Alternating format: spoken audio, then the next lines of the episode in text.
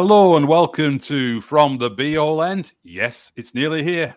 We're looking forward to the start of the Premier League season and Burnley's home game with Manchester City. And we have another bumper episode for you today.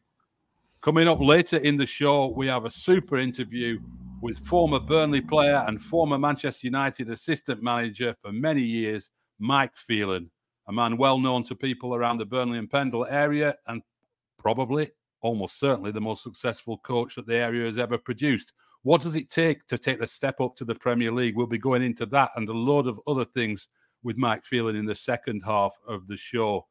And before that, of course, our usual chat as we look ahead to the City game, we talk about the mission to Burnley and we talk about our new signings with the crew here. And I have with me Andrew Greaves, Paul Woodhouse, and an impact sub coming in this week off the bench.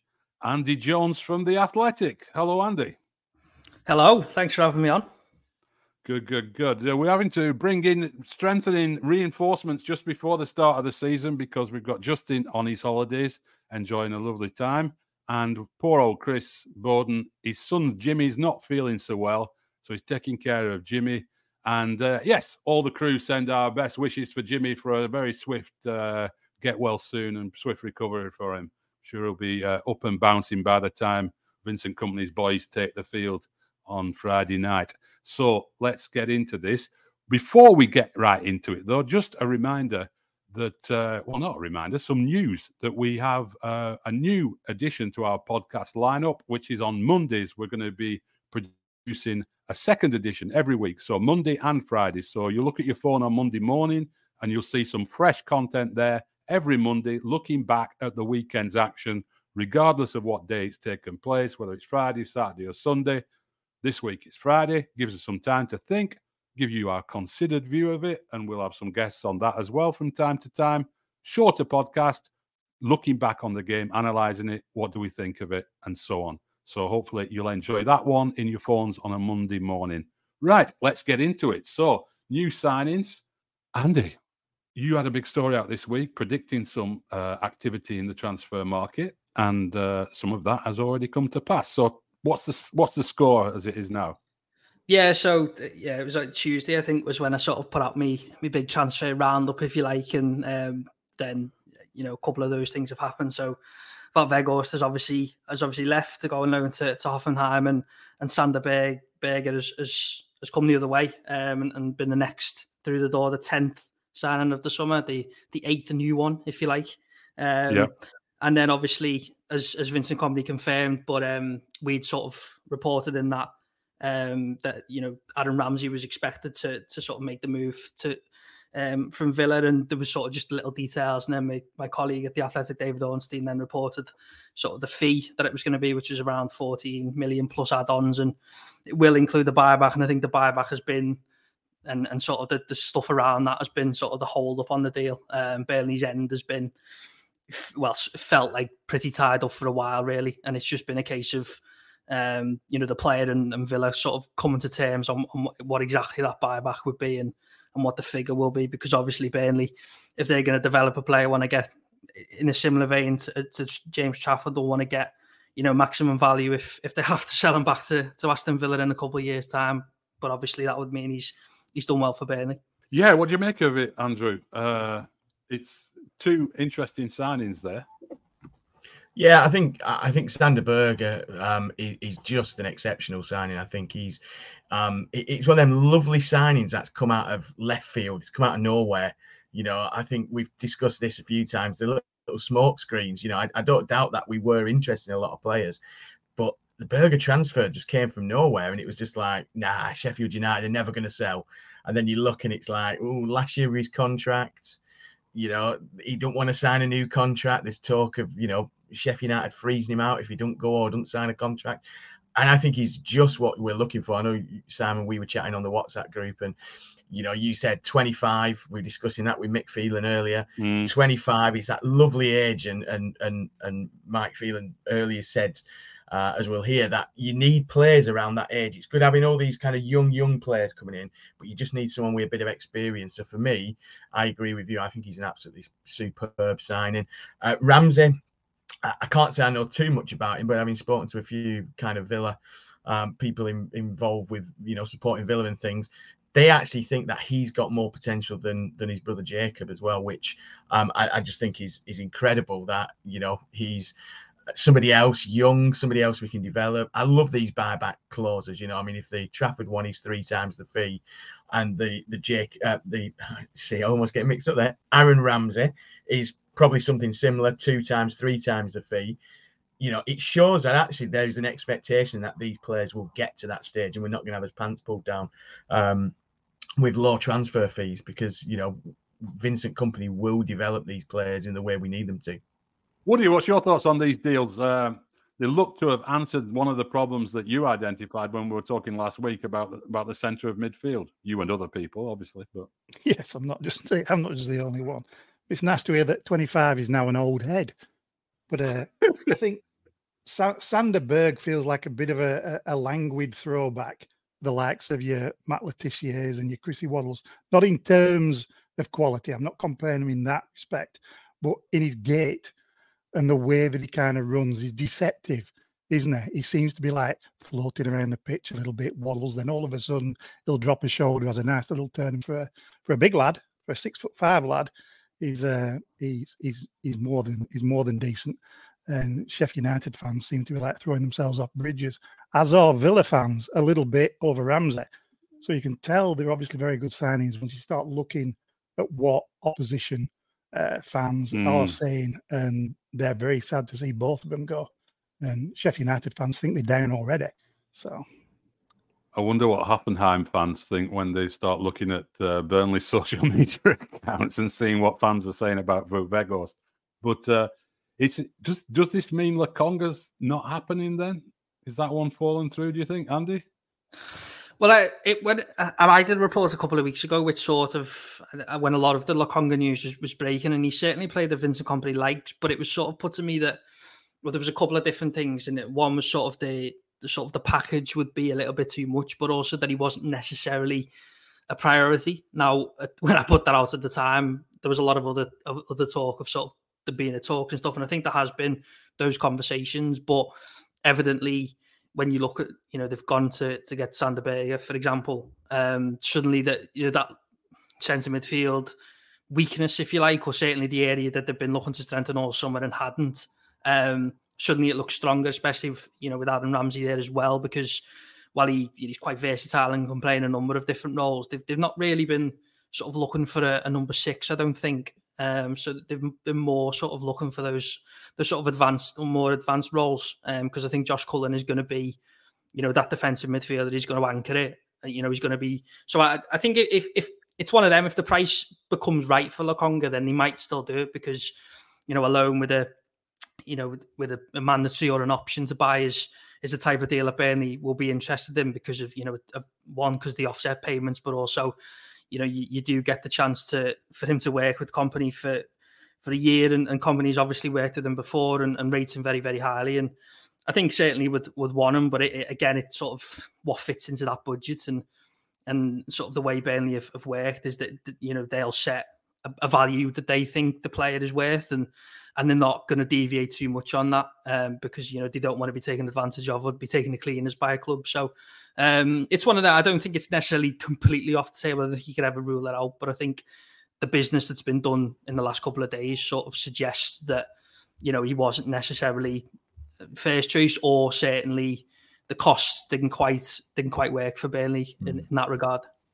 Yeah, it does look yeah. like there's still there is still budget there. I know, you know, from speaking to a few people, clearly, you know, they are holding out that Southampton might buckle. I mean, Southampton have played a bit of a blinder. I mean, they're doing it with Lavia, aren't they? The minute kind of, you know, they've now got that bidding war between Liverpool and Chelsea, which is what they were after.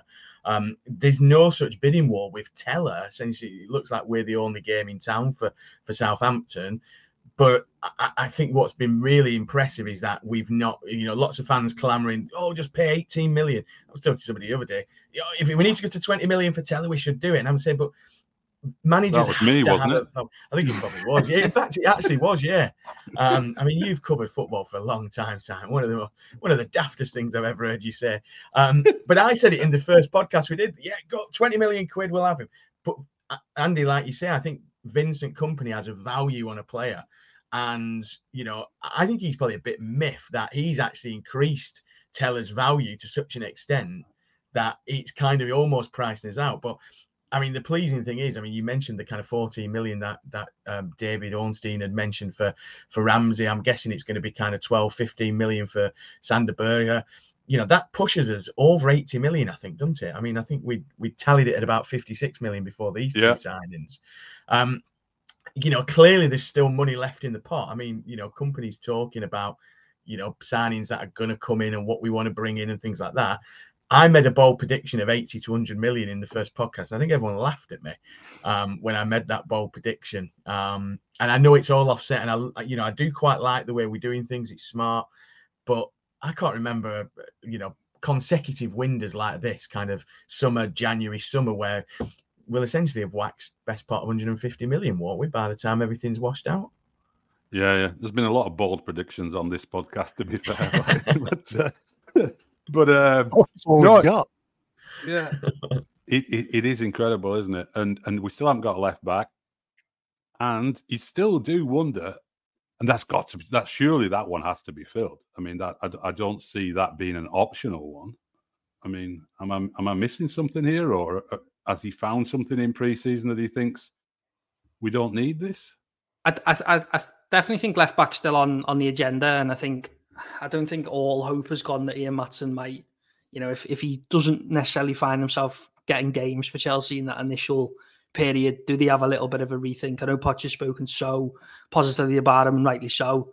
Um, but you do think, you know, if, if Ben Chilwell is number one, and when's Ian Maatsen getting games other than sort of, especially given Chelsea haven't even got, you know, European football of any kind to sort of, you know, blood them in that either. Um, so there may come a point, and they still have Cucurella there as well. And it was interesting that Lewis Hall's, I think, gone to Palace. Um, you know, another player who could play in in that position.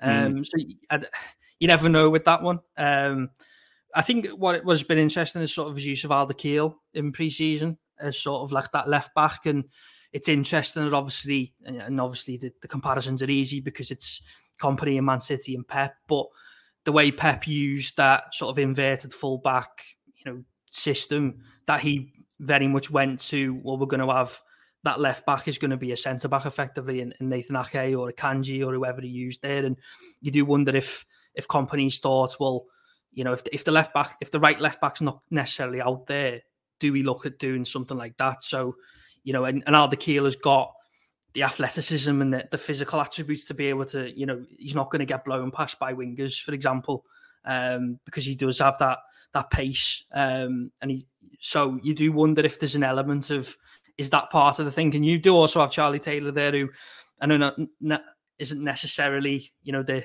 the prototypical Vincent Kompany player, if you like, but you've you've got an experienced Premier League player there who you know he knows to score, he knows what he's doing. Um, so there is a you know it's not like there's no one to play left back. Um, you do have Taylor, and and I think you know it, it wouldn't surprise me if Al-Dakhil is, is maybe there on on Friday, for example, to, to sort right. of maybe match up against yeah, the yeah. system. Yeah, yeah, no, it's it's um, it's not quite a João Cancelo, is he? But it, it's uh, you know that way they've done it with the central defenders. You, you're absolutely right on that, and I think as well, you know the way that uh, the way that he set the team up in in those preseason friendlies suggests he might be thinking along those lines. And also, I do agree about not reading too much into Pochettino's comments about Maatsen because we kind of see this every year with big clubs, don't we? And, and, Ferguson used to do it at United all the time. He'd sing the praises of some young lad who performed uh, well in pre-season games, and then he's off on loan to a club in Belgium for a season or something like that. Um, you you also have to remember, Maatsen, sorry to, to interrupt, but you also have to remember he's only got 12 months left on his contract, or less than 12 months. So if Chelsea mm. want to you know, for him to sign a new deal, they're not going to say, "Oh, yeah, you can go, mate," type thing. So they, there's all different things that might be playing into it um, as, as well. But the fact that he's got less than a year left is is also another sort of factor that plays into to what exactly might be might be going on there. So, if you were sat Woody in that uh, famous uh, dining room at Burnley now that we've all seen, sat at the end of a long table with Alan Pace and uh, and the other American gentleman and you were Vincent Kompany. what would you be saying we absolutely need to do before the end of the window now? get Murichin at left back. No, I mean, yeah, there's probably there's probably a fullback. I'd probably keep a little bit of powder dry, dependent on what you might see over the weekend or whatever. But I genuinely, I genuinely don't know other than what we said with regards to left back, maybe some more reinforcement in the middle of the park, and maybe somebody up front. But I'd probably just focus on spunking quite a bit of money on a fullback or somebody else to cover the centre of midfield. Greavesy, what what do you think? Yeah, I think left back. I mean, we, we were linked. I quite like the look of the lad at Feyenoord. I think he obviously played in a good system um, under a good manager, uh, Hartman. I think it is the Dutch lad. Um, you know, that's gone a bit quiet, but you know, as we've seen with a few signings, you know, the um, Amdouni signing for one and a couple of others, they just come out of nowhere, don't they? It's kind of like, you know, one minute we've not got anybody, and then Monday morning it could be step to sign. I mean, we've got the the lad from Troyes as well, who's apparently, you know, on his way for his medical, according to French press. That's another 9, 11 million, whatever it is, you know what I mean? Another winger, obviously. Um, but I agree with what Andy said in terms of, you know, it, it's perhaps not as desperate in the thinking stakes as most fans think it is. And, you know, I, I love Al-Dakhil. I think if you can find a way of getting Al-Dakhil, Beyer, and clearly O'Shea is going to be, I think, your, your first choice centre half, perhaps alongside Beyer if you can get Al-Dakhil somehow into that side as well, I, I just think he's an absolute Rolls Royce for a player, Al-Dakhil. And, you know, maybe that's the thinking, that Pep style system, you know, with Roberts as the inverted fullback on the other side, providing that reinforcement alongside Cullen if needed. So, do we need a Lokonga? You know, are we going to try and blow teams out the water with almost like a mighty ducks style lineup of just attacking players on on the wings. You know, could we play Redmond at left back? I think I floated that idea as a bit more of a kind of a, a wing back, wing of. back. Yeah, you know, doubling up with Zaroury. Zaroury's not afraid of getting back and sticking a boot in. You know, I don't think we're going to be necessarily lacking. I, I think, you know, we and again we discuss it as you'll hear later. I think a striker for me now. I think yeah, yeah. know, perhaps goal threat. Um, I, I, happen to think Foster's going to come good. You know, I've said it all along. I think he he looks a good player, and he certainly looked good in pre-season. Um, and I think the Premier League will suit him, and he kind of looked good against Man City in the the cup. Um, I think it was. Um, but yeah, I think I, would probably be looking for a striker or or somebody a focal point up top um, you know, because we've lost Wout. um, Obafemi is going to be out probably until Christmas. So probably won't make the 25 man squad until January at the late, at the earliest. Sorry, Jay, love Jay to bits. You know, but he's he's getting on. He's probably not going to get a full season out of Jay without some little injuries that he'll perhaps pick up. Um, you know, unfortunately for him. But I think we do need, you know, from speaking to um to, to Mike earlier, I think that goal threat is what we could really do with. Yeah, he highlighted that as people will hear in in the interview later on. But he said basically that he highlighted that as a crucial factor for Burnley. He's, he's, not got any worries particularly about them at the defensive end, and that they will keep possession and get possession. But if you're not producing goals, you're going to make life difficult for yourself. So where do those goals come from? Well, we've seen our wingers can score goals, particularly Benson, but um, but you know, is there enough there? You know, a lot, a lot really depends on you know. I think the the two players you mentioned there, Foster, is he going to step up and really show us why we spent that money on him in the first place? And I think the signs have been good in pre-season. In the mission documentary, Victor uh, Vincent Kompany seemed very uh, positive about him.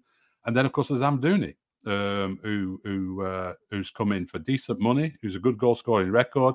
We know he's not a nine, but as Mick also pointed out, who plays with a nine these days? Not that many teams. So, you know, it's it's going to be interesting. Let's move on from uh, transfer talk. And very soon we won't need to do any transfer talk at all at the end of, of August. But uh, hopefully, once we've uh, got the football underway as well, we'll have a full side and we can leave the, the market to one side. I think we might get Sasha on again, though, before the end of the market, just to give us his view on how things have gone from that end. But uh, let's talk a little bit now about the documentary series that uh, dropped on Sky today. And uh, we'll get into that right now.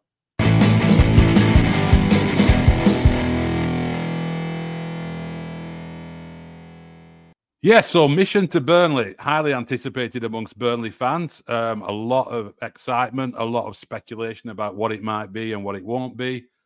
Um, I think we've all had a chance to have a look at it. Um, impressions, Woody. Let's start with you. What's your what your impressions of uh, of this uh, documentary, if we can call it a documentary? There's looking at it with your Burnley glasses on, and you've obviously got to kind of love it. Now, if you take a bit of more of a, a dispassionate view and take those off, and don't think that everything with a claret rosette, including a turd, is the best thing that Burnley's ever produced. There's some problems with it. You know what I mean? It's it's got a weird little narrative. It struggles to find anybody to anchor the story until Vincent turns up, which is obviously a strange little analogy with how the season went anyway. But it, it was obviously a you know a vehicle to make our new owners uh, appear more likable. They are a likable bunch. There's no two ways about it. But there was a lot of yeah. Look, we quite like footy. Look, we play five aside in quarries. You know, look, I'll go and clean some tables, etc., etc. But you know, overall, it it improved as it went along. It felt quite disjointed. It seemed like they'd given, even though they didn't, the the the guy from Sky who does the montage uh, videos free reign to try and make something a little bit longer. But overall, I thought Pace came out of it quite well, even though he does have a nervous giggle.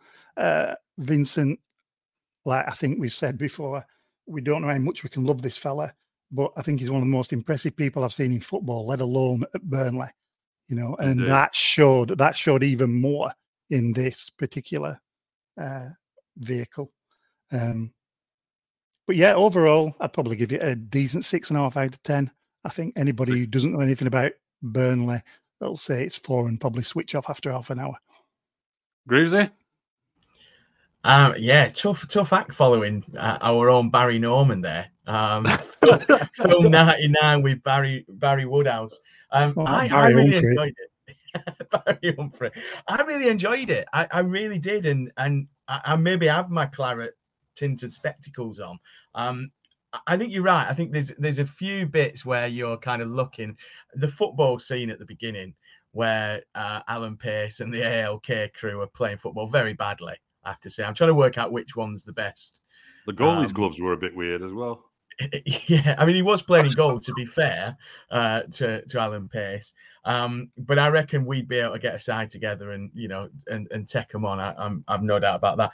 But I, I like to focus on the kind of football side of things. The, the, the kind of you know the story of of who they are as ALKs and uh, as ALK and you know their faith. I think um you know I think that was knitted in in a way which um you know told some kind of of narrative. Um, there was some lovely shots. I think we mentioned the drone shots on the WhatsApp group. Some lovely drone shots of of Lancashire, which just looked incredible. Um, but for me, the, the Vincent Kompany stuff is just it's just fabulous. It is it is brilliant. Uh, You know, and I almost want more of that. You know, the team meetings and the you know the, just some of the stuff he says. Like you know, it's a you know he's worked out it's 100 training sessions and 120 meetings, or the other way around, until a player is comfortable just doing something without thinking. You know, it's that that you, you see the levels that he expects. You know, he's he's balling somebody out. I can't even remember who it is. He's balling somebody out because they're losing a a match in training and they're not being vocal enough, or they're not moving enough, or they're not doing enough. And I think we saw last season kind of the, the levels that he expects are just incredible. Um, but yeah, there was some really nice stuff. Um, I, I like some of the kind of transfer stuff. The Al-Dakhil signing bit was quite nice with with Matt, um, the the CEO. Um, the way he was kind of talking to agents cracked me up as well. No, no, no, no, David, no, forget it. No, no, no. He comes out of it really well. I, I think Pace comes out of it really, really well. You know, I think, uh, you know, I think Woody's right. I think they are, you know, they're very likable people um from a you know public perception point of view you know and I, I think he he does come out of it well you know it's forget mission to burnley it's mission accomplished from a pace point of view because you know it's it's a great pr piece for for him um but yeah i thought it was enjoyable i binged it all in a in a in you know in one sitting all four hours um and i i really liked it i, I wish we could have seen a little bit more dressing room stuff. You know, I love the kind of Kompany team talk. I love the fact the goalie coach did a bit of a team talk at one point. Bellas did a team talk when they were at, at Rovers. You know, and it's it's that insight bit was really good. Um, and I just wish there was perhaps a little bit more of that kind of footy fly on the wall documentary stuff. Yeah, I mean, it left me thinking, how much would I pay if we could all sign an agreement, like a non-disclosure agreement, and be allowed to listen to the team meetings every week? Just you know, on on a Zoom, you're in the in there. It'd be fantastic because the way he explains the game, it's not just the passion. You know, you, you can get that really easy in any of these documentaries of somebody doing the rah rah speech in the dressing room before kickoff. You've got to go out there. You know, anyone can do that. It's the way he approaches it from a psychological point of view, the technical side of the game that he explains, the way he approaches the development of his players. It, it, it, that is the most. I, I totally agree with Greaves. That is the most impressive part of it. I don't think it works particularly well on any other level other than that for a neutral, for a non-Burnley fan. I think a non-Burnley fan would enjoy looking at Vincent Kompany and seeing what kind of bloke he is and how, how his management style is. But I do I do feel that like it's a soft documentary, isn't it? It's not. It doesn't go in and ask questions that uh, we might ask if we were doing a documentary like that.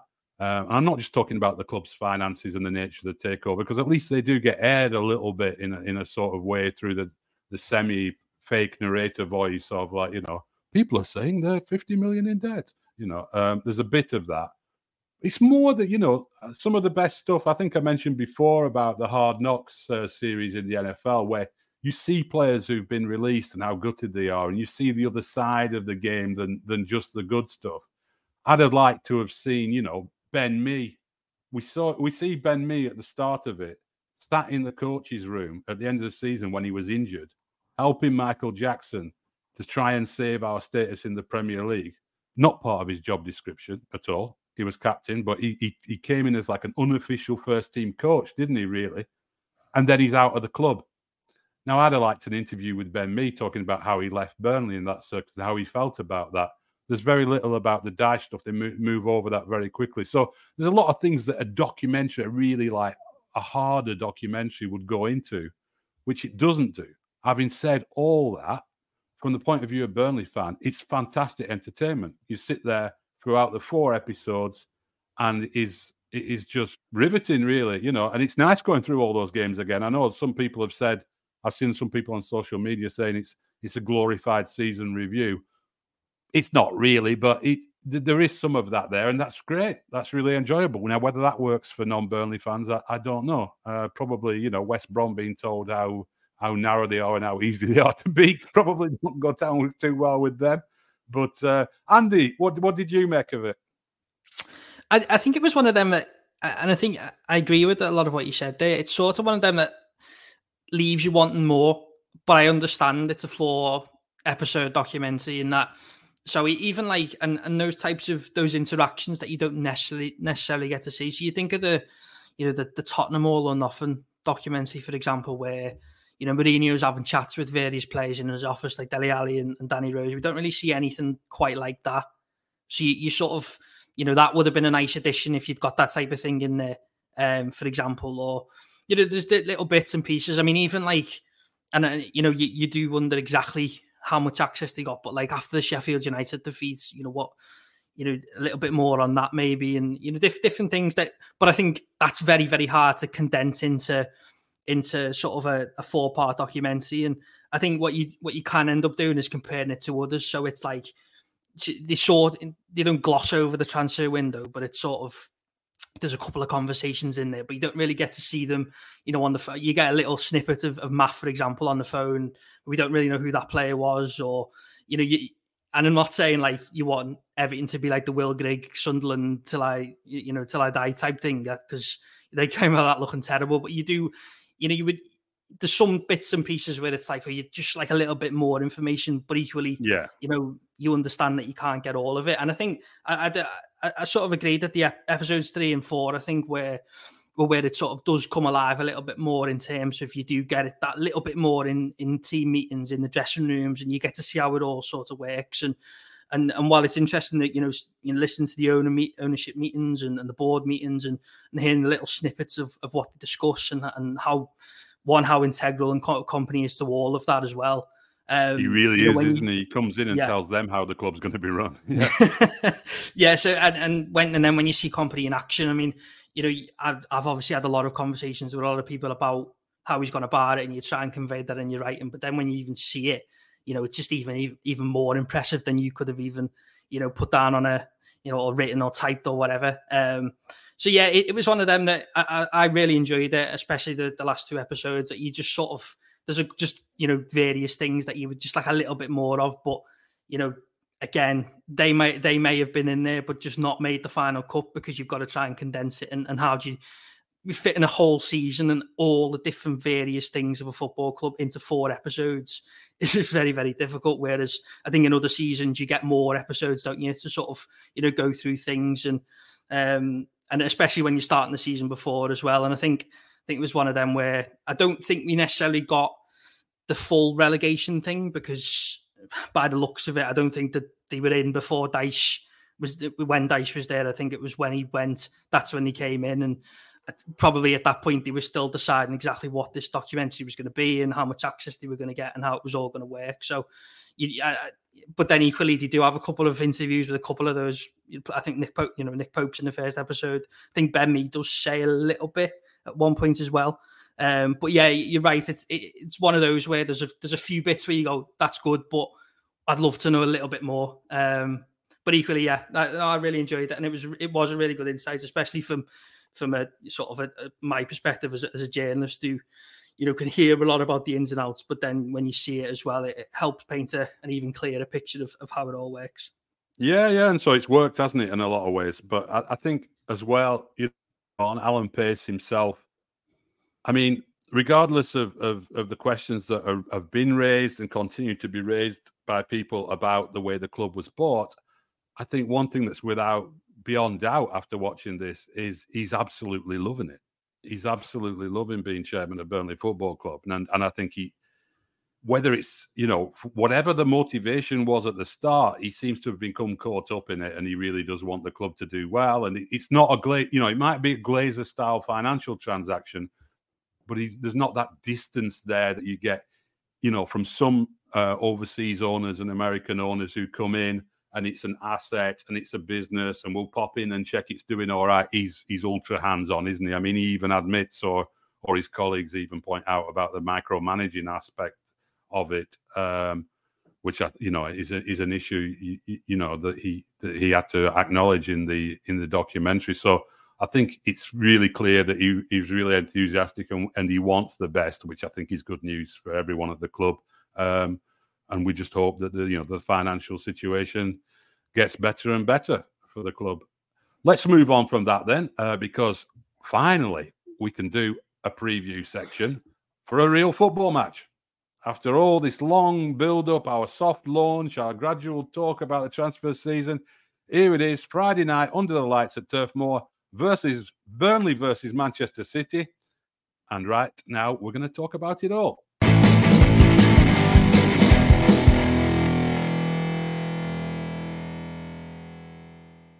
So, what are we expecting at Turf Moor on Friday night? The champions of Europe, probably the best club team in the world. I would say definitely the best club team in the world, coming up against a promoted team with some new faces, a few missing faces from last year. What do we expect? Woody, what do you expect on Friday at the turf. Burnley win 1 0. That's we'll it. That. End of exactly because that's our that's our history. When we play first game against reigning champs, we win. It's as simple as. All right. Thank you. Well, yeah. I mean, I, I, have a sneaky feeling it's not going to be the the steamroller in that we're we're probably expecting. Um, I would I would I would literally kind of you know reach through to Ohio and snap Woody's hand off um, for a 1 0 Burnley win. Um, I, you know, listen, I think when you were doing your intro there, best club side in the world up against, I thought you were going to say up against Manchester City. Um, I thought you were going to talk us up there, Simon. But um, listen, it, it, it's it, you never got a better chance to beat beat City, I don't think. You know, opening game of the season, you know, they're on, you know, they've been on the beach for most of our pre-season. You know, they've been traveling all over. They've done the, you know, Japan and, and wherever else they've gone. Um, you know, anything can happen. First game of the season, anything can happen. Um, throw in Friday night under the lights at Turf Moor, a packed Turf Moor. It's going to be fever pitch. I, I'm, I'm, I just can't, I cannot wait. Every single part of me, it's like a kid the night before Christmas. You know, I literally only the fact that I'm slightly hungover. Um, I, I, I probably would not sleep tonight if I wasn't hungover.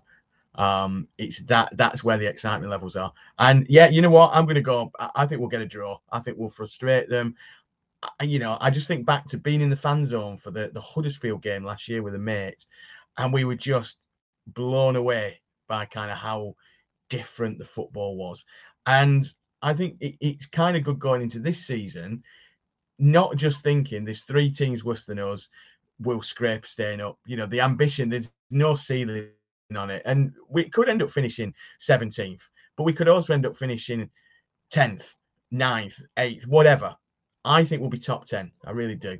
Um, but we can't get too hung up if we do get our, you know, annual royal pasting off uh, off City tomorrow night because it's it's one game out of you know 38 um and we've got a break before the next one after that? Yeah i mean andy I, have heard all this before though. That's the problem isn't it? How many times have we gone to city say you know what? If we can just frustrate them you know for half an hour and then we know the score usually involves five or most recently six just to break it up a little bit. I mean you've seen a fair few of those games as well. What what do you reckon? Um, I think it, it probably is the best time to be playing them because I think there is that element of of them being a little bit undercooked and you know Burnley will be right up for it. And I think you can take you know that first half an hour at the Etihad. I know obviously it ends up what it ends up, but I think Burnley gave us as good as they got really, and they, and they did, you know, unsettle City. Um, the the only well the big issue I've got with it is that Pep Guardiola took the FA Cup game unbelievably seriously. Like he was not messing about. He, he you know, he named mm. the strongest team. He was he was there. He was you know this this wasn't just a normal championship side that they were playing in the FA Cup you know quarter final. He was taking this very seriously because he, uh, he obviously he's not stupid. He knows the Vincent Kompany is a very intelligent and very good coach, and he knew that Vincent Kompany was probably going to bring his side and know how to, you know, frustrate Pep's side and stuff like that. So that my only concern is he's going to have his players in that same mindset. Um, it, it, they're going to be, you know, it's going to be drilled into them that they they've got to be on it for, for this game because Pep will know, you know, what what Kompany probably not exactly what he's brewing up, but you know he'll have a he'll have a decent idea of of of sort of the ins and outs of what he might try and do.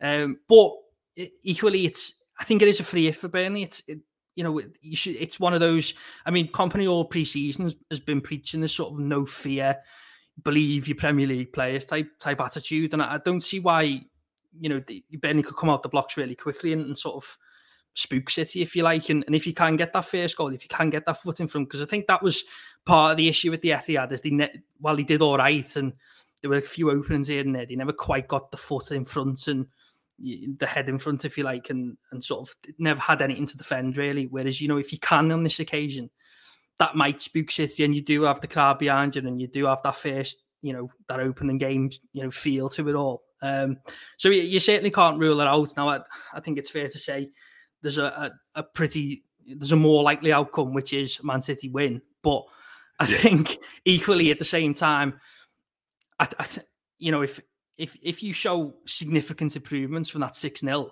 you know, if if it's even if it's two 0 but Burnley played well and competed all the way through you've got to be pretty happy with that because Burnley shouldn't be beating Manchester City. Burnley need to be beating the bottom 10 teams this season type thing. So I think if you if you set a foundation and a template, and I think what you just hope is they don't go a little bit too out with the blocks and City catch them a couple of times and then suddenly you're on a you're on your way to hiding again because there's no one wants to start the, the season that way. So I think there's an element of you've got to be a little bit careful in, in things. But I think there's no reason why you know, Kompany will have these players confident they could, that they can win this game because he goes out to he sets up a side to win every game. Um, and I, I, do think they will they will unsettle City because because of the system, because of the players they've got. It's just whether they can su- sustain it against a Man City side who who, as I say, Pep Guardiola is going to have you know on it because he knows that this is going to be. You know, he used to hate playing Burnley, and then it got easy. but I think he's he's back to that mindset of that you know that going the dentist type phrase. I think in a different sense, it's it's going to be the same type of feeling that he's going to try and get his players feeling heading into this one. There's no better way for players who just come up into the Premier League to prove that they belong than doing something against Manchester City. Is if you're a Zaroury or or a Benson, if Benson plays, if you're if you're Zaroury showing that your value you belong in the Premier League by going past their fullback and putting one in the top corner is is no bigger statement than that. It, it's it is going to be tough. Who's going to play though? I mean, without don't, we don't want to go through our entire 11s, but there's a couple of obvious uh, questions on that one. I mean, for starters, we were saying a couple of weeks ago, like, oh, it seems like Muric is on his way out. Then we were saying, well, it doesn't seem like that. He's staying and everything, but you know, is he going to be happy being number two? Now I'm reading on lines on the chat forums and so on, people sort of saying, well, you know, Trafford's probably starting on the bench. Muric will start. Is is that our consensus too, uh, Greavesy? Uh, yeah, I think so. I think Muric, uh, you know, I, I think he's looked good pre-season. Um, Trafford, I think there's a couple of things with Trafford. Uh, you know, I, I, don't think there's any doubt that Trafford, we were all very excited with the signing, and he, he will be an England goalkeeper if he carries on his, his progression. And the fact that City have got that, you know, huge buyback option, you know, kind of suggests that City think likewise. Um, for me, I, I just think you you've got to give the lad a chance, and I think throwing him in against City for his first game above League One level as confident as he comes across, I, I just wonder whether Kompany's a bit more pragmatic and thinks, you know what, it, you know, City at home, first game of the season's not necessarily the game to kind of pitch him into. Um, I do think we might see him switching goalkeepers a bit more than than coaches usually do. And I know Muric obviously missed a few games last season through illness, injury, etc., etc. So Peacock Farrell probably played more than well, he obviously played more than he has done in previous seasons. But I wonder whether there's almost a you know Kompany will will rotate his keepers to a certain extent. It won't just be one plays league, one plays Carabao Cup. I think there may be. Um, you know, until he's certain who's number one, there might be a bit of switching up depending on who the opposition is. And the other the other question would be, Woody, I'm interested what you think on this one. Obviously, new signings coming in quite late. Uh, Sander Berge, would you throw him straight in? He hasn't played in any of the preseason games. Would you throw him straight in against Manchester City, or do we need him that much in the midfield? It's one of those where he obviously needs to learn a little bit more. I think he's going to wind up being on the bench at worst, you know. But I think you could probably slip him straight in, and we might need him to play at some point but he's still got a little bit of a company game time to learn, hasn't he? That 120 hours, if not, if not a little bit more. So I don't know yeah. whether he'll start tomorrow. But yeah. he's obviously going to be match fit. Yeah. What do you What do you think that midfield looks like, Andy? I, I would, I would think. I think Cullen's going to be fit. I think anyway. Um, that's sort of the, the general consensus that I'm hearing. Um, now, unless he, you know, he take, has a little bit of a setback, but I think they've been more precautionary with sort of his his injury. Um, I, it wouldn't surprise me if it is Cullen Brownhill Gudmundsson, and yeah. I think even to go back to the Muric point, I think because it's City and Kompany, I think he, he said this, but you've got to be perfect when you play Man City. So I think he's going to go with as close to sort of his almost his best squad of last season, if you like, because they know the system the most. They know it the best. They know all the different, like he like he talks about in the documentary, for example, that solving the problems on the pitch themselves. And I think he's the type of manager to me, and this could be proven completely wrong, and we'll see Sander Berge in the in the start eleven tomorrow. But he seems like the type of manager where, especially for this game, that he'll want the players who know his system the best because this mm. is the one where he's going to be the most demanding game of the season, if you like. Um, so it, it would I would be surprised if if the midfield is any different to to sort of what you know finished the season as as Burnley's main midfield three of, of Cullen, Brownhill, and, and Gudmundsson. And it's the same the same on Muric. It wouldn't surprise me if they go with him. I mean, I remember from the City game in the FA Cup that you know, a lot of the talk afterwards was how much we missed Muric, and and there was no sort of knock on Peacock Farrell, but uh, you know, Muric, you want to play Burnley's way, especially against City, who were so good in the press. You need someone with that passion range, that technical ability. So um, it, it, might be that case again. Who you know, Muric knows what he's doing, and listen, I think any goalkeeper can have a nightmare against Man City, and I, I agree with, with Greavesy that I don't think you want Trafford's first game to be a potential three, four nil type thing, or where he's got an opportunity to make mistakes, um, especially after the preseason he's had, where there's been a couple of you know question marks, you know, around some of the goals. Um, so I think it wouldn't surprise me if Kompany goes for a lot of certainty in terms of in terms of that starting eleven, and then looks to introduce some of the newer faces, um, sort of as, as the game goes on. Yeah, yeah, I think I think there's a lot of sense there in what you're saying. Yeah, it'll be interesting as well up front to see who he goes with as well, because you know that way of thinking about things would suggest that maybe um, he starts with Zaroury on the left, and then maybe Jay or Foster in the middle. If he's it's interesting he started Foster. Yeah, he started Foster in the in the FA Cup, didn't he? And whether that was just to get him a, a game, but it's interesting that he started started Foster in that one. Um, from what I've I've heard, Foster's had, and as you, have alluded to, he's he's looking very very sharp and sort of come back very motivated and determined to to make an impact. And I think there's an element of Burnley will probably have more transition situations this season They're not always going to have 60, 65% possession, especially in this type of game. And you wonder if that pace, because Zaroury doesn't necessarily have it, and uh, right wing is is a bit of a toss up, especially if Benson's not there as to who might play there. Um, you might, you, you, probably want, you know, at least one speedy option in there, and Foster can stretch the pitch vertically. So, uh, given he played at the Etihad, uh, you know, again, who knows? It's it's a complete toss up, but you could see why he'd go with Foster over Jay maybe in, in this in this game. Yeah. Koleosho maybe get the nod on the right. That'd be a bit of a surprise, really, in some respects. But after the preseason games, if there's no Benson, I think it's a good call. I do. He's going to be an option, isn't he? Which I think is we now know is a hallmark of what Vincent Kompany wants to do, to be able to have those options and change games. If it's after 60 minutes, he'll make it, you know, and we have a lot of options. So, or does Redmond's experience come into the into yep. the picture?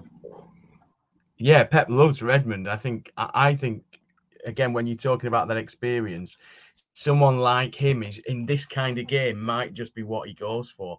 Um, you know, I'd love to see Koleosho. I, you know, I, I, thought he looked fantastic when he's when we saw him. We were a bit kind of surprised that he'd got thrown in, but I, you know, I I would like to see him at some point. Whether he starts or not, that's the big call, um, and that's why Vince has paid the uh, the big bucks, and we're yeah. we're sat in four different corners of, uh, of various places, scratching his heads and wondering which way he's going to go. But that's that's the fun, and that's you know when we get the team news at seven o'clock tomorrow, we're probably need going to need to dig out the crib sheet to work out who the bloody hell the players are. Again, can't wait. Can't wait. Absolutely brilliant. Been really good chat that. And of course, now coming up in the second half of the show is our interview with Mike Phelan about what's been going on, what the work's going on, what it's about to, to try and step up to that level in the Premier League, what Kompany will have been working on, what players need to do to step up. That's all coming up in a moment from Mike Phelan. Want to just say thanks very much to Andy Jones for joining us with some really good insights there as well. Thanks, Greavesy. Thanks, Woody. And uh, yeah, enjoy the chat with Mike Phelan coming up now.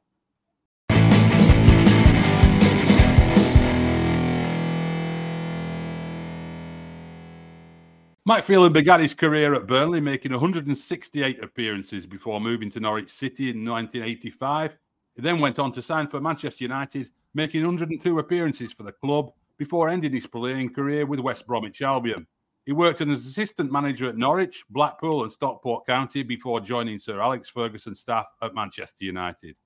His first spell as United coach from 1999 to 2013 saw the club win eight Premier League titles, an FA Cup, three League Cups, a Champions League, and he worked with Cristiano Ronaldo, Wayne Rooney, Rio Ferdinand, Nemanja Vidic, Ruud van Nistelrooy, and many, many more. He later worked at Hull City before returning to United in 2019 to assist on Ole Gunnar Solskjaer. Few coaches in the game have had as much experience of coaching in the Premier League as Mike, and so he's the perfect guest for what we're looking to do today, which is to answer the question what do Burnley have to do to successfully make the step up to the Premier League? Mike, welcome to the podcast. First of all, before we get into that big question, I know you spent a lot of your career at other clubs, particularly at United, who you're obviously very strongly associated with. But you're Nelson born lad who, who still lives in the area. Do you still consider yourself uh, a claret? I do, yes, very much so. I've always uh, I've always maintained my support for the Clarets. You know, I went down there as a kid and uh, with my father and my uncles, and, and that's never left me really. So whenever I did get the chance, even when I was at United, I love to go back and uh, and have a look. I actually I actually went to watch them get promoted. I was at the Middlesbrough match. A couple of friends of mine, we went drove up there, we watched the game, and celebrated with the rest of the supporters. It was terrific. Yeah, yeah. I hope Michael Carrick didn't see you celebrating. Uh...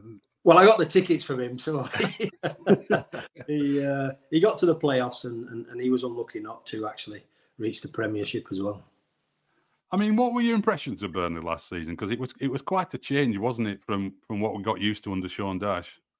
Yeah, it was a huge change. You know, it was a dramatic change in in, in some ways. Um, I was impressed from the point of view of how mature they they took on the league. You know, they the players were were relatively unknown. Some of the players that he brought in, he gelled them really well together. He had a he had a way of playing which seemed to suit the style of his players, uh, and he had a management style which was let's let's take the game to the opposition. Let's not worry too much about the opposition. We have a style of play and let's dominate the game, and it really really worked. And you realise it, and you'll know this, Simon, in and around the area I have a lot of friends who are Burnley fans in this area of where I live, and their mood changed really, really quickly. You know, they were up for it. They were really enjoying the football.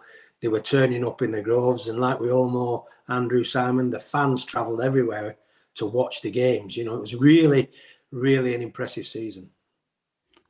Yeah, and it, it turned around so quickly. I mean, to, to go from, I mean, there's merits to both ways of playing football, isn't there? Obviously, the way Sean yeah. did it got incredible results and we're overachieving really in, for a number of seasons. Um, and there's obviously a, a, great deal to enjoy about the way Kompany plays his football, which seems to be quite inspired by what he learned from Guardiola at City. But we to, to, to make bring about a change like that so quickly. I mean, what what would what would have been involved in that? Do you think? And can you have you had any experiences yourself of seeing that change happen in such a short space of time? Yeah, I think what he did really well is he brought a lot of players in with youthfulness and energy. You know, he went abroad, he looked abroad, which wasn't a particularly big market when Sean was there. But let's not forget, Sean did a remarkable job in that 10 year spell he was there. Um, but I think I think it was a clean slate. You know, I think there was new ownership, we're just settling in. Everybody was sort of questioning what they're going to bring as new owners, new backers and I think it just gelled well. You know, they went out there, they got an up and coming manager, one with sort of a, I think he's, I think he's got a degree as well in in in, in sort of business management and sport management. Yeah. Vincent, so so he knew he knew what he wanted, and to be fair to the to the board, to the owners, they backed him on that, and I think that energy helped a lot because let's face it, Championship football is is non-stop you know, it, it's it's a lot more games. It's a lot more competitive from the point of view of, you know, traveling and and and, and using of a squad. I think he did that really well as well. He had a squad of players that could all step in and do a role. So he had replacements for for you know probably his regular starters. He had replacements for those positions, and it really worked out well. You could see that he'd obviously been working on the practice field very very hard to get them to gel and I think that paid off. And it'll be the same again this time round, but obviously in the Premiership. Yeah, I mean, I just wanted to touch on kind of go back to when you arrived at Manchester United and and you know you probably saw firsthand how Fergie was able to kind of revo- have his own revolution really because when he was at when he started at United you know there was he was kind of just a couple of games from the sack and then all of a sudden he went on this you know, the club went on this remarkable kind of run, which you were part of as a player, first of all, and then as a coach. What what kind of things did Sir Alex do that that kind of change things for for the better at United? And is there any kind of parallels that you could draw with with Vincent? Because we obviously had a squad that was depleted, lacking in confidence. You've talked about how he brought in players, but what what did Sir Alex do to kind of turn around United at that point? He he obviously introduced new players. You know, he, he revitalized the squad. He knew that he would need a few more players than he had originally. So it was a case of getting some, getting quite a few in and getting a few out as well. That's that's never easy. But what he demanded from everybody was total commitment. You must commit to the season. You must commit as a player to do a lot of things correct all the time. You know, you've got to really focus and have that drive to go a full season, possibly playing, you know, high intensity, top top football against top class opposition every week, every week. And if now in the Premier League you want to be successful, you know those games come thick and fast. You know you can have, and he was one of those that you know he could he could sort of remind you that one minute you'd be playing Liverpool, the next minute it would be Man City, then Tottenham, then Arsenal. All these games come thick and fast. You know you don't get that that game in between where you think, oh, we can have a little breather here.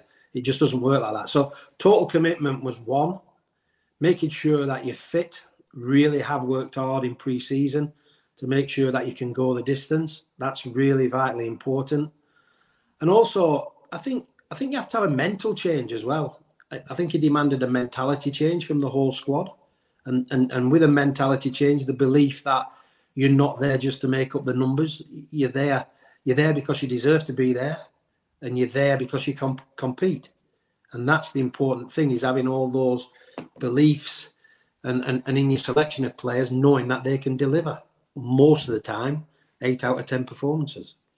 Yeah, it was amazing listening to you then, um, because uh, I, I just I, I couldn't tell whether you were talking about Fergie or Kompany because I think with Vincent, everything you talked about there, that commitment that you've got to commit to a full season, you've got to be fit. I mean, the lads were back in training before United had even and City had even yeah. finished their season, and that mentality. You know, uh, you might not have had a chance to watch the the documentary yet, but there's bits there where he talks about the mentality, and he's an impressive guy. So drawing them parallels were, was fascinating there one of the other things he talks about in the doc is that he says it takes about 100 meetings and 120 training sessions for players to fully understand his system to a point where they don't have to think about it, it becomes second nature. I know you do you know, you do a lot of speaking now and coaching. I've always been fascinated watching you over the years, your roles at United and elsewhere. Is that is that normal? You know, he tends to overload players with information in the early days, and then he slackens it off, slackens it off, slackens it off. Or is that just a is that a, a novel approach to to you know coaching footballers? I think it's a modern um, a modern thing now. I think it's you know it's been upgraded a little bit uh, from the point of view that data plays a big part now. Analysis plays a massive part. So it's not just on the field now it's off the field. So he'll use all those resources. The backroom staff will grow, definitely grow, because they will need far more detail than they've ever had before. Players want to play at the highest level, there's no doubt about that, but they do need reassurances sometimes and they do need backup and they do demand more information because they want to know more as to how to be successful. So I would think Vincent has come from good stock. You know, he's a he's a bright he's a bright manager. He's an up and coming manager. He's learned from some quality people. He seems to have great disciplines about himself. I don't know him. I've, I've only met him once. I don't really know him as a manager, but he gives off that impression that he's in control. He knows what he wants. I think his staff know what they have to do in order to back that up, and I think the club are supporting that. Like I've said, so the players, the players in pre-season, and they did go back early. I mean, I I looked a little bit dumbfounded at one point when I thought they, they're back already. They haven't had much of a break, but he has he has manipulated that a little bit where you know he's taken them away and he's brought them back and then he's given them little breaks here and there. So he's probably probably took a, a steady, steady approach along the way and then slowly built it up to to obviously the game tomorrow night against Man City. So the players will will no doubt have picked up a lot in pre-season because that's what it's there for. It's physical and it's mental. And then when the season kicks off, you're up and running and, and, and you're in overdrive then. It's interesting when when when when we see clubs come up, promoted clubs, how how they sometimes get off to an absolute flyer and then and then and then fall off very quickly. Yeah. Um, you people put that down to sort of momentum or, or the, the, adrenaline of, of it and the carryover from the previous season. But then at the same time, we hear people talk about what a massive step up it is and I think having having watched the championship quite a lot last season for the first time in five or six years, um, I, I, think the gap's probably bigger than it's been. I personally think. I don't yeah. know what you think about that, mate. But what what are those players going to find? The ones who, I mean, for example, the Belgian lads have, have had one one season in in the in the championship, which is probably a similar sort of level to the Belgian top flight where they came from. Now they're going up. They're all going up to a higher level. There's only J Rod, Cork, a few others who've had that Premier League experience. Yeah. What are they going to find the difference straight away? They'll find the quality. They'll find the quality and the perfection of of the way teams play. You know, and what I mean by perfection, most of the time the ball gets where it's meant to go to. You know, passing yeah. and controlling is top rate. Finishing is exceptional. Opportunities come and opportunities are taken those types of things. So mentally, yes, they'll have to screw their heads on a little bit more. They'll have to concentrate probably now because the new rules are allowing 100 minute games down here in Hull. Yeah. So, so you've got to get your, you, you know, you've got to get your mentality right on that. But certainly, the way Burnley played last year, the way they control games, the way they play, I can't see them straying too much away from that. But what will be different is the execution of everything. It will be cleaner, it will be sharper, it'll be crisper, and and they will need the full focus. They will have to maintain full focus because one blink, you know, Fergie always used to say it takes a second to score a goal, and he's right. You know, and it can come at any time. So even when you're controlling a game in the Premier League, sometimes, you know, one player's lack of concentration costs costs you a goal because it's that clinical. So it will be it'll be interesting for them. It'll be superb atmosphere for sure down turf and away from home. I I remember if I think back to when we took Man United there, the first home game in the Premiership, and they beat us 1 0. And I kept trying to talk to our players. I think they just finished cleaning the dressing rooms or painting the dressing rooms that day of the game, to be perfectly honest. It was such a, a, a momentous sort of change for them. But I remember trying to sort of explain to even the Man United players what they're going to walk into. It's different. Turf Moor is different. It's different anywhere, you know, and, and they may get a sunny night. They may get a, a nice warm night at Turf Moor for a change on, on Friday, but most of the time it won't be nowhere near like that. But the, the supporters, the supporters are fantastic and they will be eager as well and looking forward to their players delivering on a consistent basis. Yeah, yeah, yeah. No, it's it's it, it's it's going to be a big night on Friday. That's for sure. I mean, George Boyd, when we talked to him last week, he, he said similar things to you there about the quality at each end of the field, uh, and particularly that element of you get punished more than you would in the championship for making a mistake. But in terms of the tempo and the time on the ball, some people were, were surprised when he said you get more time on the ball in the Premier League. Um, yeah, you um, can do because I think players are more tactically aware now. So they, they have roles, responsibilities. The team will have a tactical approach. Even Man City will have a tactical approach to where they want to play Burnley, and Burnley will vice versa. You know, there will be a lot of respect out there. There'll be a lot of edginess and a lot of nerves from both teams. You know, Man City are, you know, treble winners. So they, you know, they could come with a relaxed frame of mind. It's only little Burnley. Burnley could be thinking we could cause an upset here. But I think you're right that, that there is an element of time, but time is only allowed if you execute everything well. Mm. There's no you, lose time if your touch is not good, if that ball goes astray. You know, if you want to play the waiting game all the time, time time can be a, a, a killer sometimes. You know, I know that's a bit contradictory, but it can be. Yeah. And you have to be in control of the ball uh, when you need to be in control of the ball in the Premiership. And you need those players who are capable of doing that and want to take that responsibility because it is a big responsibility. Yeah, just looking at the players we've got, and you know, you you obviously had a good night at Middlesbrough, and and and so team, and I'm sure you've seen quite a lot of the players.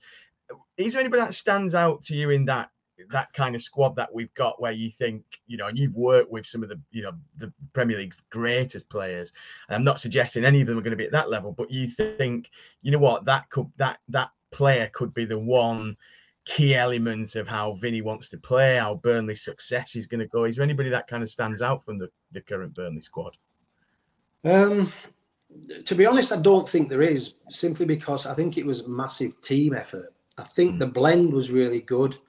Um, the difference probably is going to be how can you score goals? Yeah. How can you score goals at this level? Um, and have they got those players to do that? So is that going to come from an individual? You need probably a goal scorer who's going to at least hit 15, 20 goals. But then mm. you need backup. So other hmm. players now who maybe got two or three last year, you're probably looking at they probably need to hit five, eight, and others maybe need to weigh in with ten. So that's it, it needs to be a team effort where players are registering goals in those positions. You know, centre backs maybe are looking at three goals a season, maybe. Then your midfield players have got to be looking at five to ten goals. Forwards definitely have got to be looking between fifteen at least, at least to really. And so if you add those up and you have six goal scorers, then you're getting the goals that you need to be in a good position. But you can't, I don't think Burnley are in a position right now to rely on one player to score them 30 goals. There's not a Harry Kane there. No. you know, there's not a Ronaldo there. There's not a Rooney there. So I think a lot of emphasis will be on the team structure. And through that team structure, then hopefully Burnley will get some surprises with individual performances that get them goals. Hmm.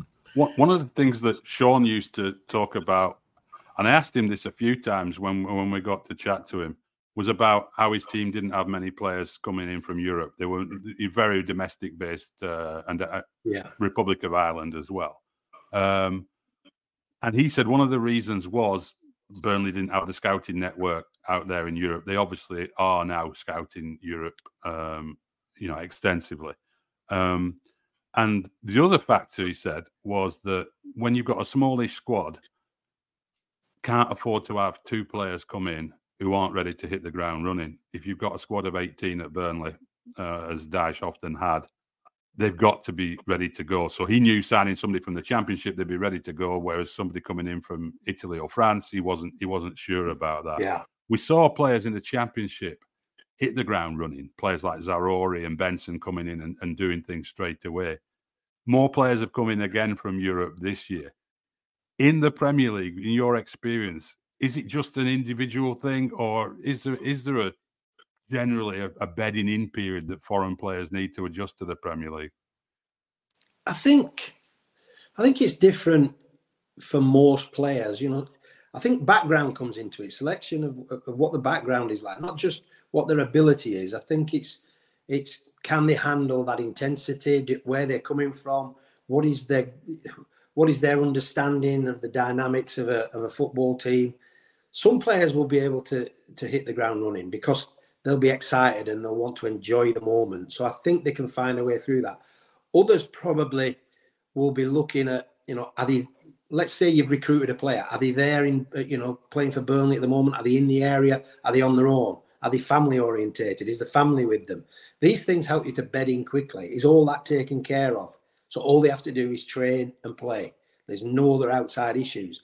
Some players can handle that, and some players need that little bit of time just to understand what it all means. Because believe you me, those those new players that come in are coming into Burnley now, even the loan players and what have you, they'll have had experiences of certain things, but they won't have had the experience of one coming from abroad and playing Premier League, and another coming to an area like Burnley and what that means. So mm. we we had players we had players coming to Manchester like Patrice Evra and Nemanja Vidic and it was it was difficult for Patrice, it was difficult for Nemanja, not because they couldn't play football, but they just didn't understand the requirement and what they needed to produce for the supporters and, and the club of Burnley, you know, or of Man United. So once you get your head around that, you know, even historically, look at it historically, what Burnley stands for. Those are the things that if players buy into and they understand that, they can find a way to settle. They can definitely do that. And I think that's going to be important. You know, you may also see some players hit the ground three, four games, wonderful. Everybody talks about them. And then all of a sudden there's a dip. Mm. Like, how do you handle that dip? You know, because it does come. And others will start slowly, and everybody will be saying, oh, like we all do as supporters, why is he why have we signed him? Why have we paid 20 million for him or 15 million for him? These types of things. In, in my case, it was why have we paid 50 million or 60 million. Yeah. These are the things that supporters react to. What do we get for our money? And it's you've got to have a little bit of patience. You've definitely, as a sport, got to have patience. As a club, have patience. I'm sure the staff at Burnley will understand that. And also the players have to get together, you know, they have to be accepted amongst each other as part of a team. And and there will be ups and downs throughout the season. That's that's a fact. Just wanted to touch on that some of that culture stuff and and the kind of the environment. I'm, I'm, fascinated by culture versus environment and which comes first. Does the manager create the environment that leads to culture? Does the culture create the environment by the manager, uh, via the manager? I, I get the idea that Kompany, Vincent Kompany sees environment as being important. You know, in terms of he, talks a lot about providing an environment for players to do their best to to move on to that next level. In your experience at Manchester United, was was that something Sir Alex and you cultivated an environment and then allowed the culture to develop within the players? I mean, a bit like United, you've got that history which you've talked about, and that was fascinating talking about. Do you buy into what Burnley Football Club is about? Or, or is it kind of is it now left up to the players to create their own culture that then welcomes other players into? I think environment's very, very prominent. You know, what environment are you coming into? I mean, they've got a, to be honest, Burnley's got a lovely training facility now, which is a big, big step up. And I think that's an attraction for football players now. It's not just about, you know, Burnley as a town. There's a place to go now to do your work, mm. you know, high quality work. So I think that's that's something that they've created and created really well. They should be proud of that. I think going forward, the players need to just bed in, understand their environment they're in. I think what the manager and his staff will probably do is just make sure that everything, every resource is there for them to just think about turning up, train, enjoy the football, play the best football they can because he'll believe in them because he's brought them in and express yourself. The rest then will depend on momentum and results, you know, and and and, and how then you create this this togetherness, this culture, if you want to call it. You know, I don't know what Burnley's culture is. I, I mean, culture's a, a, just a word in some respects, but you create an environment for a group of people to work in, and then they formulate exactly what they want to get out of it. So I suppose then you find the culture. I don't know. It's it's a diff- it's a difficult one which comes first, but for me, it's all about where you're going, why you're going, what are the reasons you're there for, you know, mm. and uh, and then apply yourself, apply yourself to the task at hand because they will get the support. They'll get the support both on and off the field. I'm sure that that, that, that happens, you know, with, with good staff, certainly with the ownership of the football club, you know, and they're moving into a different a different time now, you know, Burnley, and and it will be a special a special season for them. Just just on the tactical just, side side of stuff. I mean, there's there's there's long been a debate about Guardiola's style of football, which is what has obviously influenced Kompany a lot with a lot of people have always said, well, it's fine, it works when you've got players like Messi and Iniesta at Barcelona, or when you've got you know Kevin De Bruyne and David Silva at, at Manchester City. But you know, does it work at, at, at, other levels of football? And we've seen it work in the Championship. Um, yeah. And but can it work with non-elite players in the Premier League? That's that's the question this season's probably going to answer, isn't it?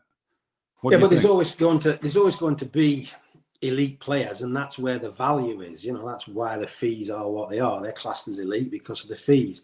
You don't always get what you pay for. That's that's for sure. Yeah. But I think in Burnley's case, it's a case of building the jigsaw puzzle again. You know that they've, they've got to sort of find a way to be consistent, and it will be a team ethic. That's for sure. It has to be a team ethic. Tactically, he'll have a way that he wants to play I think from his championship time, Vincent will know that you know they dominated games, they dominated possession of the ball. Now you can do that in the Premiership. You can keep the ball. The point is, is what you're going to do with it. Now in the Championship, you can keep the ball, keep the ball, and win the game one 0 You could still do that in the Prem, but what you'll get in the Prem is an opposition that can probably score goals as well. So you know, one goal is a great result for for any team to win one 0 But the likelihood is that both teams will turn up and score goals, and you have to score goals, and you have to keep the ball out of the net. I know that sounds pretty simple, but but keeping the ball is one thing, finding the back of the net is another, and doing that consistently. So that tactically will be something where Burnley will want to be in the game. They'll want to stay in the game. They'll need to keep possession of the ball. He won't abandon that. He won't abandon that philosophy. Why should he? It works right. for him. It works for the players. The point will be, how do we get the ball in the back of the net? How will that? Will he rely on set pieces? For instance, could there be a really strong set piece side? Because that that can trouble Premiership teams. That's been done before. Actually, then he'll probably be looking at can we trouble them in free play? Can our possession dominate enough to create chances in the final third of the field, which are good enough to win football matches? And they will be able to make some. They'll make chances. Can they create? Can they create the chances that score goals? That is that's the element of difference, that clinical part. Um, because the opposition you know, like I've said before, the opposition will have their game plan, they'll have tactical approach, they'll have possession of the ball, and they will have seasoned, probably seasoned Premiership players already in their team that know how to get from A to B. Mm. Burnley will have to work a way through that and find a way through that. I'm sure he can. I'm sure he can. What can what do individual players at that level do that's different to those who aren't at that level. So I'm, I'm perhaps not talking about a Cristiano or a, a, Rooney or, but maybe some of those. You know, it feels the, the kind of level down that you had at United because you had yeah. superstars and then you had other players who won dozens of trophies. What? You know, who perhaps had to work harder. Is it all about just working harder, or is there is is there no, what they do, a secret players can be there? What the players do more consistently is make decisions. They make decisions and they they they follow a plan and the plan will be okay that will be laid down but it needs the individual it needs somebody out there to make a decision which probably slightly goes against the plan in order to win a game of football it's it's finding those those players those those in those those players who want to take on that responsibility to make that decision be it in the final third, be it in the you know in the defensive environment, be it in midfield. Players need to step up to allow themselves to make decisions and go with it, you know, for good or bad. But you have to make them. You have to make them, and you rely on your players through training, through what Vincent and his staff will be preparing them for. Is when you're out on that field, it's your game. It's your game. There's an opposition out there is stopping you doing what we want to do. So you have to make decisions at that moment in time and take the consequences of that. and that is a big thing sometimes because some players want to follow a pattern, they want to follow what the manager has said or what the coach has said.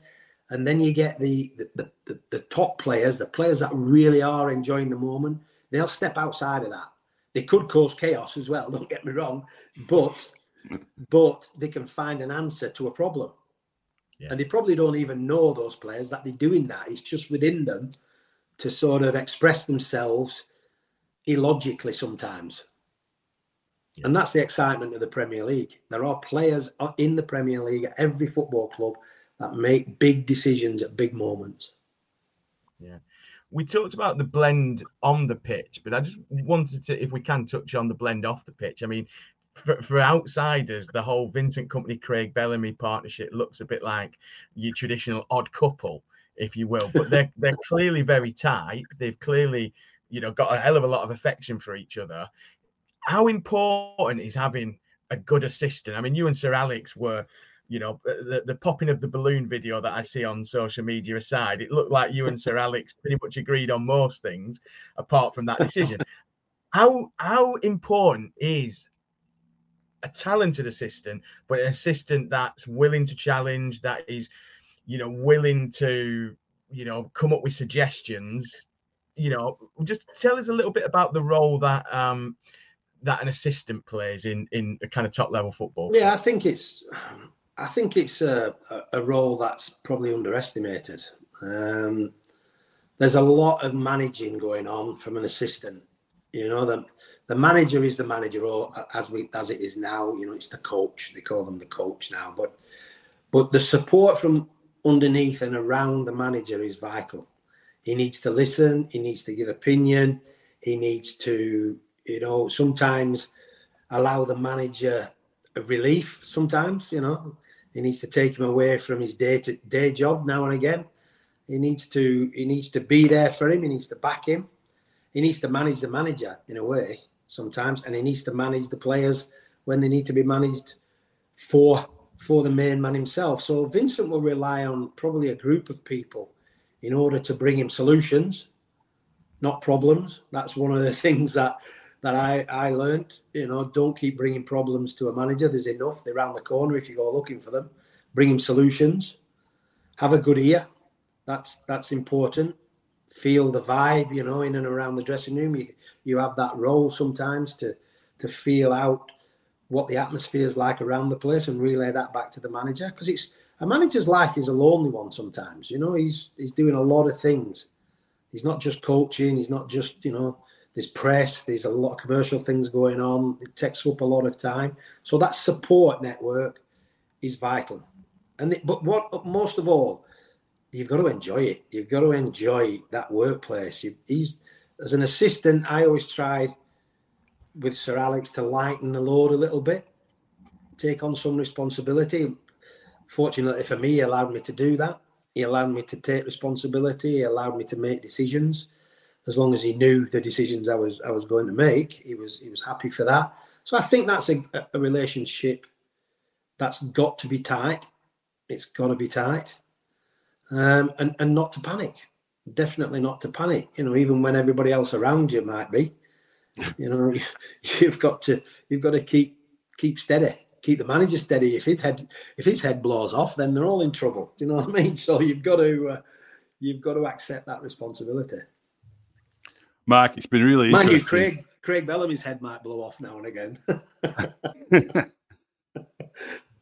it's been really interesting uh, go, going through all this, Mick. And, and I, I just before we, we we wrap up, I just wanted to throw in really what what do you think is a realistic goal for Burnley? Because under Dyche, every year it seemed to be the goal was make sure there's three teams worse than us and we stay in the division. But do you think the the ambition will be higher this year, and is that realistic?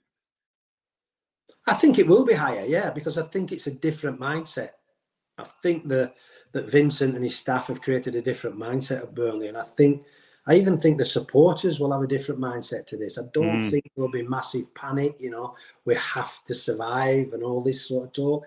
Yes, it'll depend on on how how they sit at Christmas and you know these there's always moments in a season when you look at it and go wow history tells us this and history tells us that but it's still doable i think it's just a case of settling in as quickly as they can enjoying the football don't put too much pressure on them.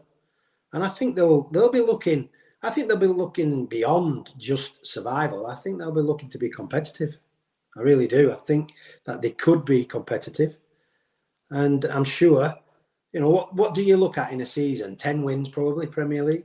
If you can mm. get ten wins, then you and, and a few draws, then you're probably you're probably going to stay up.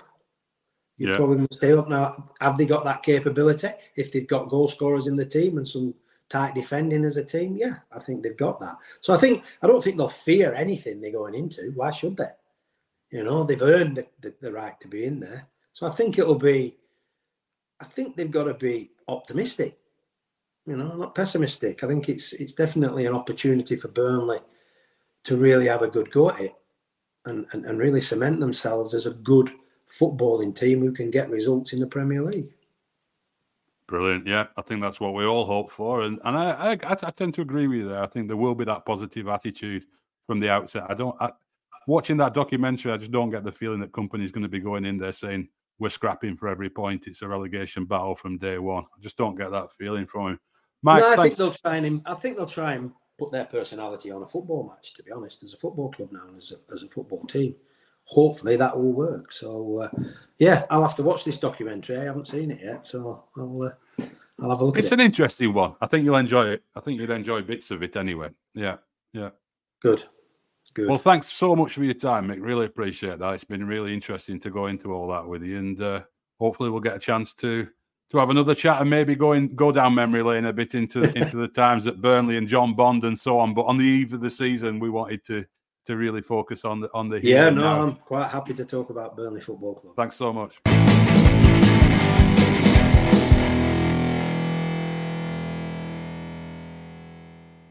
So thanks very much again to Mike Phelan for joining us there for that fascinating chat on what it takes to step up a level into the Premier League. Thanks very much to all our team today. And thanks to you for listening to us once again. It's really been fantastic this summer to get this podcast going up and running in time for the new season. And for the new season, as we said at the start of the show, we are going to be back with a podcast on every Monday as well, looking back at the weekend's action. And then on the Friday, we'll look ahead to the following weekend's action. So, two times a week, you'll be getting from the BLN, and there might be even more content on the way in the future as well. Follow us on Twitter at Bee Hole Podcast and everywhere else. Don't forget to subscribe on your podcast service. Leave us a little review if you can. It really helps us to. And uh, thanks very much. Enjoy your football and up the clarets.